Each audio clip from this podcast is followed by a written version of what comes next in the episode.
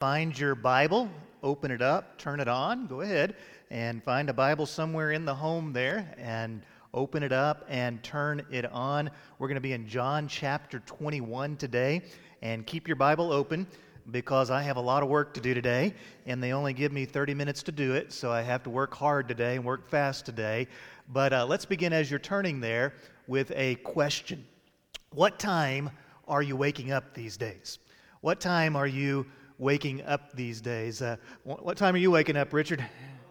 He doesn't want to talk about it. It's hard to keep a consistent schedule in quarantine. So I've been doing this Bible study at 10 a.m. most weekdays. Uh, by the way, we'll be doing it this week from Tuesday through Friday at 10 a.m. live. And so I'll do the Bible study at 10 a.m. and then I'll walk back into the living room. And normally, 10:30 there's still a couple kids sleeping on the couch that just fell over sometime during the middle of the night. So I'm not exactly sure where, when they went to bed that night because I'm still trying to go to bed on time. But it's possible that some of you may even be bringing just a little bit of guilt to church today because at least once recently you have stayed up all night Netflix binging. Anybody want to confess that you have stayed up at least once all night Netflix binging during this quarantine? Well, when we arrive at John chapter 21, the disciples have been up all night. They are frustrated, they are confused, they are anxious. It has been a long evening. Sound familiar? And that's where we begin in John chapter 21 Let's read the first three verses together. After this, Jesus revealed himself again to his disciples by the Sea of Tiberias, and he revealed himself in this way. Simon Peter, Thomas, called twin, Nathanael from Cana of Galilee, Zebedee's sons, and two others of his disciples were together. I'm going fishing, Simon Peter said to them. Well, we're coming with you, they told him. And they went out and got into the boat, but that night they caught nothing. Now, these disciples, and it's estimated that as many as seven of the disciples were professional fishermen. And these disciples had left everything to follow Jesus. For many of them, fishing was not just a hobby, it was their, their profession. And they had been willing to leave their jobs, they had been willing to leave their hometown, to leave everything behind in order to follow Jesus. I mean, what a ride. They saw Jesus walk on the water. They were there when the blind received sight. They were there when the paralytic man was brought through the roof. They were there at the feeding of the 5,000. And whenever the walls began to close in upon Jesus and the Pharisees and the other political leaders began to come after him, they knew the danger. And yet these disciples were willing to follow Jesus all the way up the hill to Jerusalem. And then think about that Holy Week and all that they witnessed during the Holy Week. Whenever everybody cried out, Hosanna, Hosanna, blessed is he who comes in the name of the Lord, they were there at the triumphant entry. They watched as Jesus went into the temple and he cleansed the temple. They were there when the promise of the kingdom was made. They were there when their trusted friend Judas revealed himself as a betrayer. They were they survived the near garden arrest and then they watched as the torturous trial unfolded. They saw the crucifixion and they witnessed the massive earthquake, the resurrection, and they had become witnesses of the resurrected Lord. And in the middle of the disciples, there was a man who was a great leader, and he was also a complicated sort. Any of you complicated sorts? His name was the Apostle Peter. And Peter was dealing with some shame because he had also denied Jesus, betrayed Jesus. And there was a moment in the courtyard when Jesus and Peter had even locked eyes because Peter had bragged a little bit. He had said, Hey, I'm willing to die with you, Lord. There's nothing that would ever cause me to betray you. And Jesus looked at him and said, Oh, you're going to betray me three times before the rooster even crows. And when that prophecy unfolded, it created a lot of guilt and shame within Peter. So it wasn't surprising that he needed to go clear his head and go fishing. So, what do you do in order to clear your head? What do you do when you just need to clear your head? Maybe listen to music, play some video games, read a book, watch a movie, go for a walk, go for a run. Well, the Apostle Peter was out clearing his head, and he was about to have a defining moment in his life. For most of his life, fishing was his life. That's what he did. Day and night, he fished. Same lake, possibly the same boat, same group of guys. About three years earlier, Jesus had called them to be fishers of men. But now what? Now what? Everything had changed. The world was different. And so Peter thought maybe it's time to get the old gang back together. Maybe it's time to go back home and just start fishing again. I'll live my life quietly. I, I won't take risk. I'll just fish. You know, it's funny how much better the past looks once it's over. right now, many of us cannot wait to get back to our way of life. Are you ready to go back to your way of life? Well, probably for a lot of us, three months from now, we're going to be saying things like, Man, I really missed that time when we just got to stay home. Okay, so a lot of you won't. But a lot of times the past looks better once it's over. And after a long night of fishing with nothing to show, the sun began to rise, and that's where we pick up the story in verse 4. When Jesus, or when daybreak came, Jesus stood on the shore. But the disciples, make sure you get the scene, the disciples did not know it was Jesus. Friends, Jesus called to them. You don't have any fish, do you? No, they answered. Now, do you know any proud fishermen? Fishermen always love to pose with the fish, and fish tales are legendary. Fishes, fish always get bigger with each year that passes. And a proud fisherman that has been fishing all night and catches nothing, the last thing they want to hear when the sun is coming up is somebody standing on the shore cooking fish who calls out to the lake, and, and literally, this is the language that Jesus is using little children, lads, hey, boys, hey, boys, you don't have any fish, do you? So, you need to make sure that you understand the tone of the disciples' reaction in verse 5. It's probably not no, it's no. We don't have any fish. What's it to you? But then the man on the shore tells them, Cast the net on the right side of the boat, and you'll find some. And so they did, and they were unable to haul it in because of the large number of fish. And the disciple, the one Jesus loved, that would be John, he said to Peter, It is the Lord. So the disciples had nothing to lose. They had zero fish, and zero times zero is still zero. So Jesus creates a flashback scene. He goes back to Luke chapter 5. In Luke chapter 5, Jesus borrowed two of Peter's fishing boat, boats, and he did an impromptu live stream sermon. Back in Jesus' day, water was the Wi Fi. And so they would go out on the boat and they would preach over the water so that their voice would be amplified and more people could hear. And just as in John 21, Peter and the boys fished all night and they had caught nothing, and Jesus told them back in Luke 5, three years earlier, cast your net on the other side of the boat. And that was the day that Peter fell on his knees before Jesus. And he began to realize that he was in the presence of the Son of God. Do you remember what he said? He looked at Jesus and he said, Get away from me, for I am a sinful, unclean Man. And Jesus looked at Peter there on his knees that day and he said, No, no. I'm not going to send you away. I'm going to embrace you. In fact, I'm going to send you out.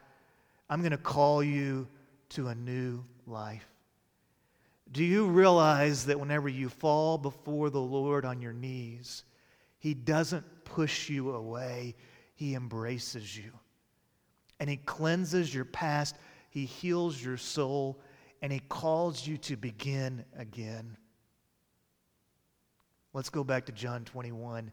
In verse 7, Simon Peter heard that it was the Lord, and so he tied his outer clothing around him, for he had taken it off, and he plunged into the sea. Since they were not far from land, about a hundred yards away, the other disciples came in, came, the other disciples came in, the boat dragging the net full of fish. I love the Apostle Peter. He was often wrong, but never in doubt.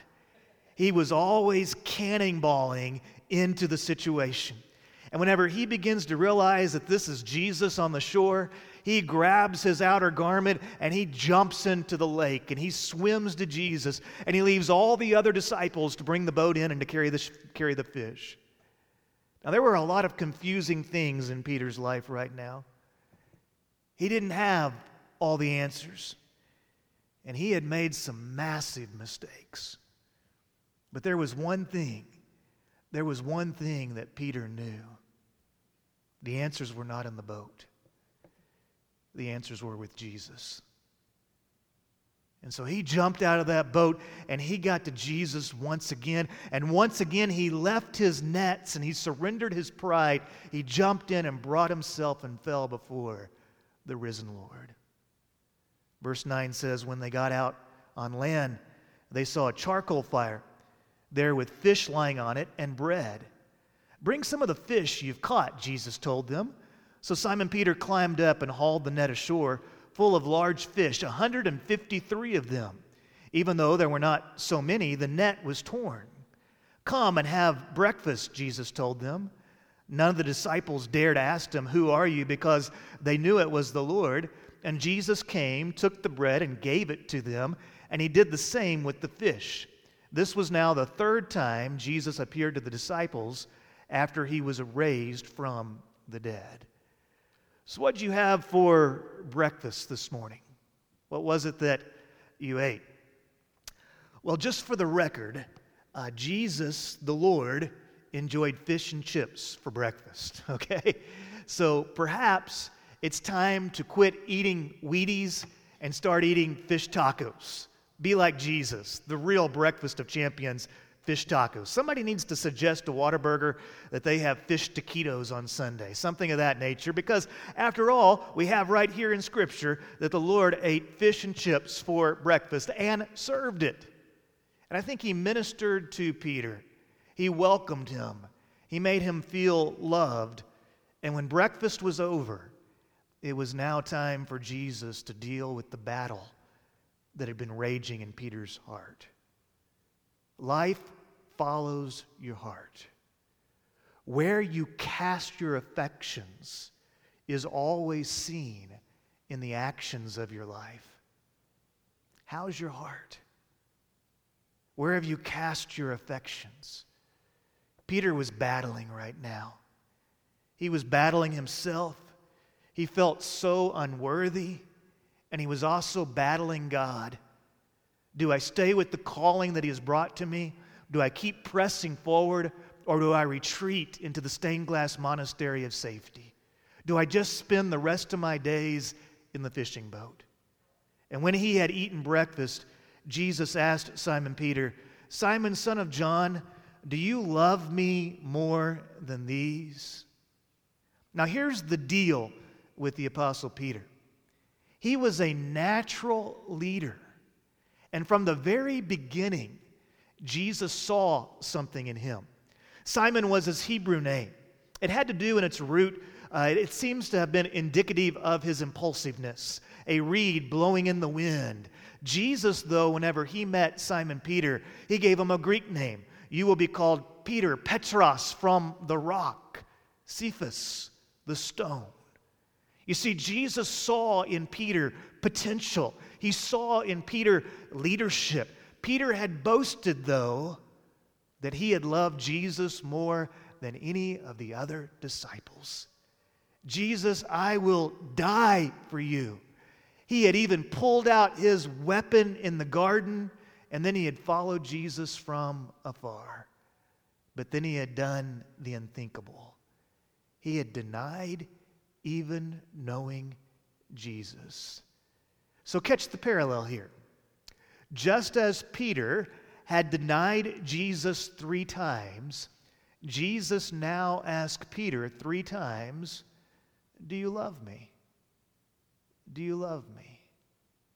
Hey, Simon, son of John, do you remember that servant girl in the courtyard who asked you if you were my disciple and you said you were not? Simon, son of John, do you love me more than these? Yes, Lord, he said. You know that I love you. And Jesus looked at him and said, I want you to become a shepherd. Feed my lambs.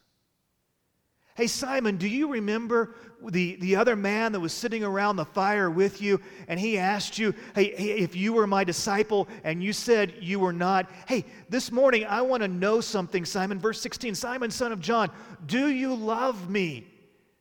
Yes, Lord. He said to them, You, you know that I love you.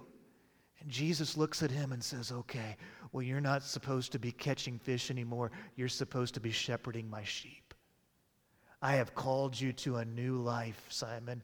Hey, Peter, do you remember when, when, when, the relative of the man whose ear you cut off recognized you as one of my disciples and he confronted you and you cursed me and you denied even knowing me? Do you remember locking eyes with me during my hour of need? Do you remember that moment? Let me ask you a third time Simon, son of John, do you love me? And Peter, now grieved that he asked him a third time, says, Lord, you know everything. You know that I love you. Peter, you have denied me three times, and now you have proclaimed your love for me three times. And I believe Jesus leaned in and he said something to Peter that spoke to his very heart. Listen carefully. You're forgiven. Listen carefully, Peter. The past is the past. I don't want you sitting in the boat all night. I don't want you wasting your life in the regrets of the past. Take off the regrets of the past. Peter, I want you to know that you are now clothed in grace and you are called to a new life in me. I'm not finished with you. Your identity is not the past. The past does not get to tell your story. Your identity as a believer in Jesus Christ is found in the grace of Christ. And you are adorned in that grace, and He has called you to be a part of His story. Use your story for His glory. And so, Peter, our Jesus looks at Peter one more time, and He says, Feed my sheep. This story is for everyone who's ever messed up or been messed up. Peter's story is for you. We all have regrets.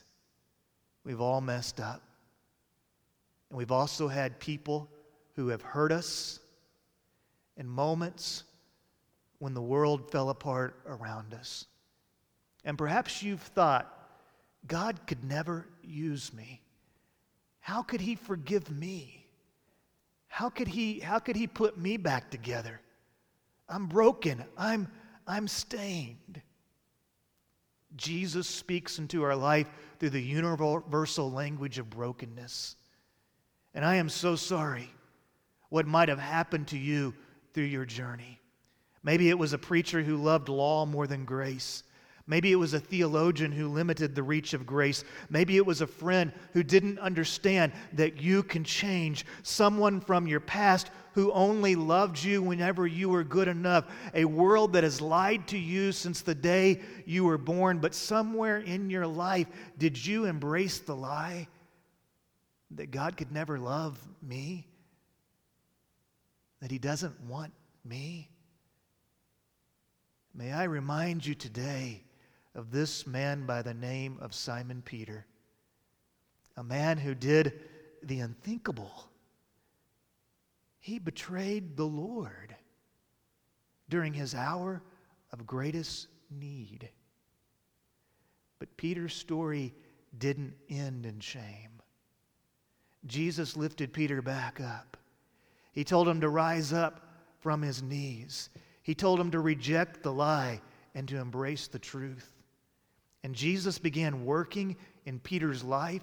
And just a few days after Peter denied Jesus in the courtyard, God was using Peter to preach the great sermon of Pentecost when the Jerusalem church took fire and the Holy Spirit began to outpour upon all the believers. And God used this man as one of the greatest Christians the world has ever known. But it began with him being honest with God,